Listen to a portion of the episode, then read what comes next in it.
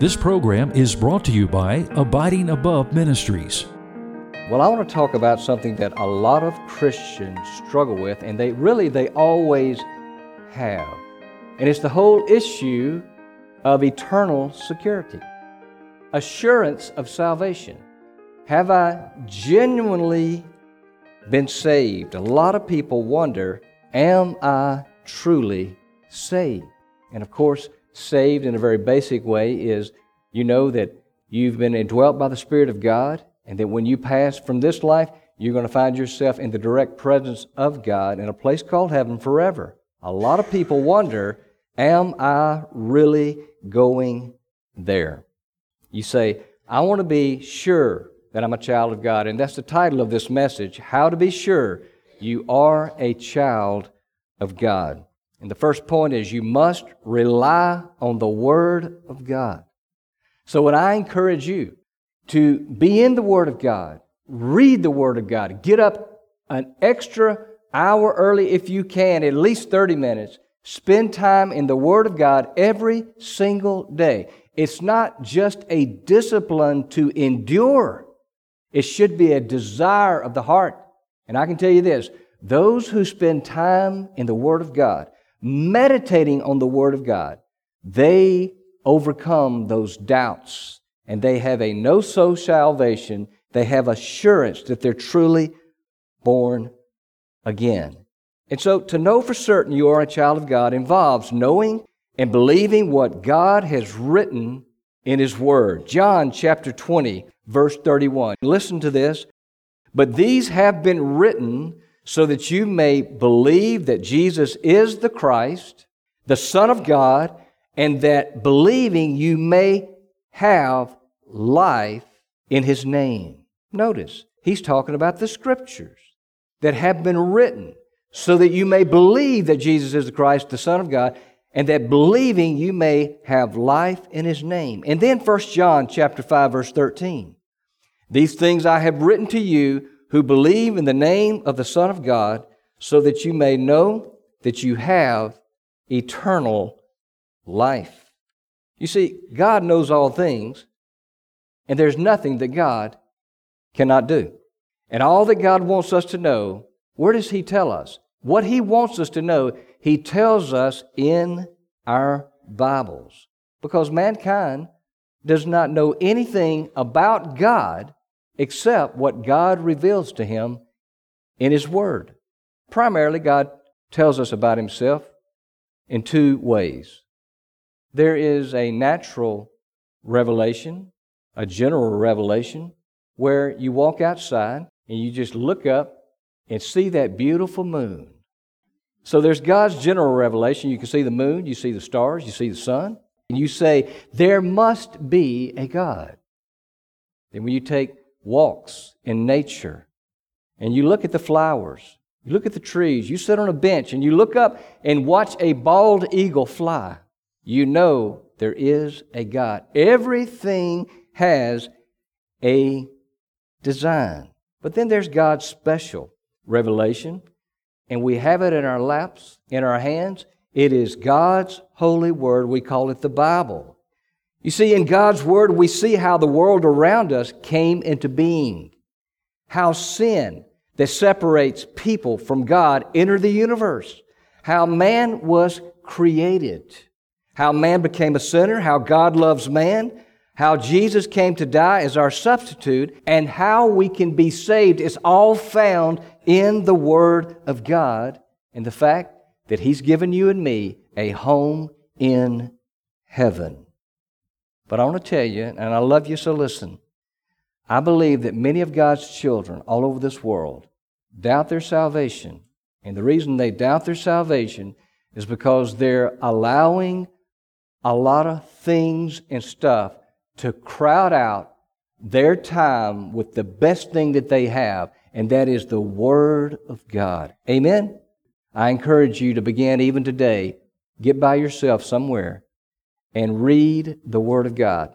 Even if it's on your iPhone, just begin to read the Word of God. So, take the time to read and meditate on the Word of God. And I want to tell you, you'll begin to have assurance that you truly are saved. You will know, I am a child of God. We see this in James chapter 1 verse 18. It says, "In the exercise of his will, he brought us forth, notice, by the word of truth, so that we would be a kind of first fruits among his creatures." And then in 1 Peter chapter 1 verse 23, "For you have been born again, not of seed which is perishable and imperishable, that is, through, listen, the living and enduring Word of God. Now, God's Word here speaks of a living and an enduring Word. You see, God makes the miracle of a personal relationship with Him, He makes this happen through His Word and by His Holy Spirit. And so, listen, to neglect the Word of God, don't see reading the Word of God as a legalistic pursuit or a personal discipline that you must do and master. See God's Word as a love letter you cannot wait to get back to. Knowing that each time that I read and meditate on the Word of God, it changes me from the inside out. It helps me to see things more clearly. Don't neglect the reading of the Word of God. And young people, your mom and dad, maybe they're good about reading God's Word, or you say, My mom and dad are too busy to read God's Word. That doesn't mean that you can't go ahead and read God's Word, even if they're slack on that. Begin to read God's Word. And husbands, if your wife may not be that interested in the things of God and the Word of God, keep reading God's Word. But most of the time, it's the wife that's interested, the mother. The husband's just too busy to spend time in God's Word. It doesn't matter. Each individual will stand before the Lord one day, give an account of his life. Be the kind of child of God that's in His Word. You see, God's Word is like a seed, it's carried into our hearts. We exercise faith, trust, and His life begins inside of us. And from that day and for all eternity, we enter into a personal relationship with Jesus Christ through His Word and by His Spirit. 2 Peter chapter 1 verse 4 says, For by these He has granted to us His precious and magnificent promises, so that by them you may, listen, become partakers of His what? Divine nature. You say, what's the divine nature? It's Christ in you. You see, when you become a child of God by the reading of the Word of God, and the realization of the Word of God that's revealed to you by the Spirit of God. When you become a child of God, His Holy Spirit comes into you, and so therefore you are a partaker of the divine nature. You don't become divine. You're not deity. You're not God. But my friend, listen, you are like God, but you're not God. And the more you give way to Him, the more you become like Christ. I heard someone say years ago on this particular verse, he said, partakers of the divine nature. He said, it's like we're spiritual Siamese twins with God.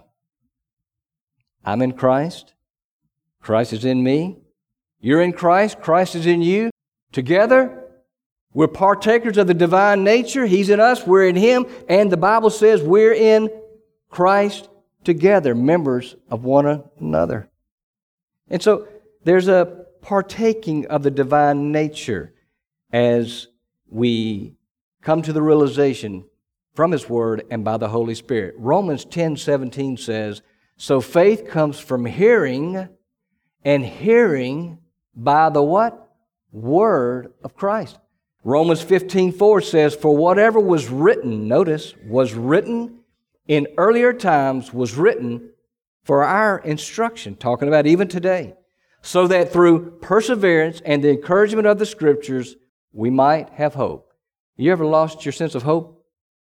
My friend, we can lose hope by being so busy doing good things that we literally physically drain ourselves from doing the main thing that God has called us to do as Christians go and make disciples of the nations. Now, the more we hear and meditate on the Word of God, what happens is our faith, our trust strengthens.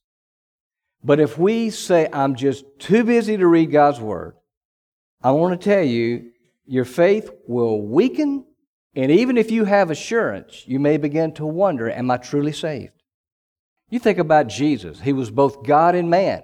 And one of the first things you see in the Gospels is he was led out to the wilderness to be tempted by who? By Satan. Satan is the ruler of this age. Satan is affecting everything that we see going on around us right now. He is affecting us. And it's that same Satan that tempted Jesus in the wilderness. And in Matthew 4, verses 4, 7, and 10, listen to what Jesus did.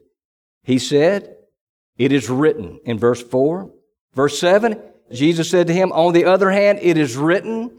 In verse 10, Jesus said to him, Go, Satan, for it is written. Listen, you and I can do the same thing. If we meditate faithfully and with love in our hearts on the Word of God, what will happen when temptation comes? The Spirit of God will serve up to our hearts and our minds what we have read. And you'll be able to say the same thing to Satan in a moment of temptation or a moment in times or seasons of hopelessness. You can say, Satan, it is written. And you can quote verses to him. So, number one, you must rely on the Word of God. Number two, you must remember the death and resurrection of Jesus Christ. That is another reason that you and I, even if you say, well, I just can't be that involved in church, that's between you and God. Make it a point to say, come Sunday morning, me and my family are going to be in the house of God, and our culture is going to church less and less and not feeling a sense of conviction by the Holy Spirit about it. And so you must remember the death and resurrection of Jesus Christ. You see, Jesus died for us, but he also died as us. His death for us and his death with us declares us no longer guilty and declares us righteous. Romans 3:24 says, "Being justified as a gift by his grace through the redemption which is in Christ Jesus." So what does this got to do with doubting of salvation? My friend, listen. You're going to doubt your salvation if no one ever tells you fully what happened to you the moment you were saved. The Bible says you've been justified. That means you've been declared righteous. We are right now and eternally declared righteous. You say, well, I don't feel righteous. That's in your emotions. That's why you need to be in the Word of God. And you have to rest in the facts of the Word of God, and you have to tell your feelings to sit down behind you where you belong. Romans 3:24 says, "Being justified as a gift by his grace through the redemption which is in Christ Jesus." Romans 5 verses 8 through 9. But God demonstrates his love toward us in that while we were yet sinners, Christ died for us. Much more than having now been justified by his blood, we shall be saved from the wrath of God. You say, I don't understand these things, okay? Go home and meditate. Romans chapter 5, verses 8 and 9. And this is what you're going to be discovering. This is what the Word, the living, eternal Word of God, is saying about me as His child. And when you read this and you listen to this, this is what happens. That doubt of salvation, that lack of assurance, that fear that I'm going to die and not go to heaven, I'm going to die and go to hell, that begins to dissipate by the living Word and by the work of the Holy Spirit. Romans chapter 8, verses 28 through 30 says, And we know that God causes all things to work together for good to those who love God, to those who are called according to his purpose. For those whom he foreknew, he also predestined to become conformed to the image of his son, so that he would be the firstborn among many brethren. And these whom he predestined, he also called. And these whom he called, he also justified. And these whom he justified, he also glorified. You've been justified. And the simple way we teach children justification is we say, it's just as if I'd never sinned. It doesn't mean you've never sinned. It doesn't mean that you weren't born dead in trespasses sins. But when you believe the Word of God and you receive the Spirit of God within you, you've been declared righteous. You've been justified, and that is forever and ever. And as you walk in the understanding of this, and thank God for it, I want to tell you, your love for God, when you realize if I had not, I would have been separated from God for all eternity. And so he says, uh, We're justified, and these whom he justified, he also glorified. So right now, you and I are declared righteous. We're justified. But not only that, we're eternally sanctified. We believe, and it's what the scripture teaches, when you're born again, my friend, listen, you are a saint. You're sanctified. The verb sanctified means to make holy or to set apart for God, to reserve for God. Now, I know what you're thinking. Just picture my Bible, Christ. Picture my notebook, you. God placed you in Christ Jesus, just like that. So there you are. You're in Christ, and He died on the cross with you. He died on the cross as you. You were buried with Him. And when He was raised on the third day, the Bible teaches, you were raised too. And when He ascended from the Mount of Olives and sat down by the right hand of the Father, God sees you in Christ, seated by His right hand, justified, declared righteous, sanctified. You are a saint forever. He sees you glorified. This is true of you. You say, why are you talking about all these things? Knowing this causes doubt to flee. You have to, on your own, be in God's Word. Third and last thing is this you must observe the Holy Spirit in your life. As you observe God working both in you and through you, you will be sure that you are a child of God. Sometimes we can get so focused trying to master the Bible that somehow we don't come to the stark realization that I need to let the Bible master me. Uh, sometimes we can get so focused on doctrine and so focused on teaching that we have not realized that what we're teaching hasn't dawned upon our own consciousness. Sometimes we get so focused on memorizing Scripture and being able to say them verbatim that we have not realized that we really haven't deeply realized what we've been reading and studying in the Word of God.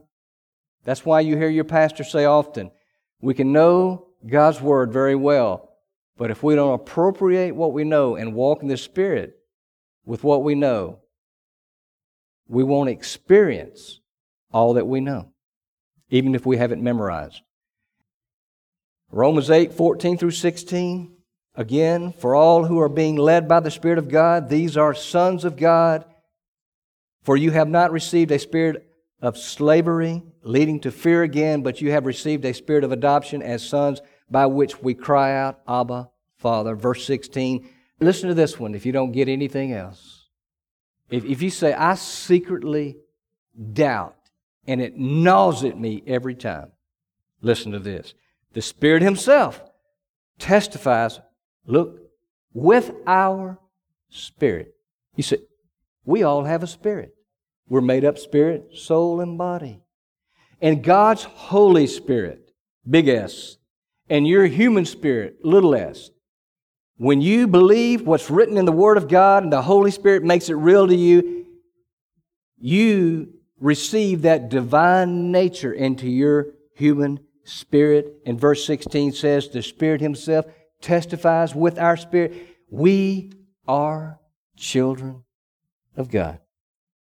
If it's bothering you and you're not certain that you're born again, I want to encourage you begin again to meditate slowly on the Word of God and continue on. And that doubt that worry, that wondering will begin to go away. Verse Romans 8, verse 17. And if children, heirs also, heirs of God and fellow heirs with Christ, if indeed we suffer with him so that we may also be glorified with him. You say, what's an heir? It's a person who is entitled to an inheritance. The Bible clearly says about God's children that we are blessed with every blessing in heavenly places in Christ Jesus. This is what's holding back many Christians. I'm just not sure that I'm born again. I don't know what it means to be in Christ. I don't know what it means to be in Him. Corrie ten Boom, she was a Jewish woman who found herself in concentration camps during World War II. Listen to what she said. She said, Too many Christians live as beggars. It grieves the Father when we do not live as rich as He is. You and I are in Christ, who is everything, and Mr. Everything is in us. You say, well, how in the world did this woman get to know the things that she did and how God just used her in a mighty way? How did this happen? I believe through the fellowship of his sufferings. Look at Romans 8, 17 through 18. And if children, heirs, also heirs of God, and fellow heirs with Christ, if indeed we suffer with him, so that we may also be glorified with him. For I consider, listen, that the sufferings of this present time are not worthy to be compared with the glory that is to be revealed to us. I believe this the level of love that we have for God determines the time spent in the Word of God. Don't do it as a personal discipline. Do it because you simply love God. Don't compare yourself with others. Don't try to outdo others. Just simply spend time reading the Word of God. This doubt will begin to go away. You'll begin to see yourself the same way God sees you declared righteous, sanctified, glorified in God's mind, already in heaven at His right hand. You'll begin to see this, and those doubts will go away. You know, we all love the old hymns of the faith, but I have come to the realization that sometimes we sing old hymns and we love the old hymns and they're full of doctrine. I love the doctrine. But we could sing these from our childhood and never realize what we're singing. It was either A.W. Tozer or Donald Grey Barnhouse, I don't know which one, was out west driving through the western part of the United States. He had to stop and get gas, and there was a man pumping the gas singing Amazing Grace. He was pumping gas, singing Amazing Grace, and either Tozer or Barnhouse, whoever it was, went back to the back and said, Well, you must be a Christian. He said, I don't know what you mean. He said, You're singing Amazing Grace. He said, I used to hear my mama sing that when she was washing dishes, looking out the window at our farm. And so he said, I love it. He had an emotional attachment to one of the all time great hymns of the faith. Well, there's one we've been singing a long time, written by Fanny J. Crosby, and it's called Blessed Assurance. Listen to the words here Blessed Assurance, Jesus is mine. Oh, what a foretaste of glory divine, heir of salvation, purchase of God, born of His Spirit, washed in His blood. Remember the death and resurrection of Christ. Stay in His Word on your own. Be under the hearing of the Word, the reading of the Word. Meditate on the Word. Just keep on. That doubt, I promise you, it'll begin to dissipate. It'll begin to go away. Perfect submission, perfect delight. Visions of rapture now burst on my sight. Angels descending, bring from above, echoes of mercy, whispers of love. Perfect submission, all is at rest. I, in my Savior, am happy and blessed watching and waiting, looking above, filled with His goodness, lost in His love. We've been singing this forever, and everything I just taught is all right here in this old hymn. Amen.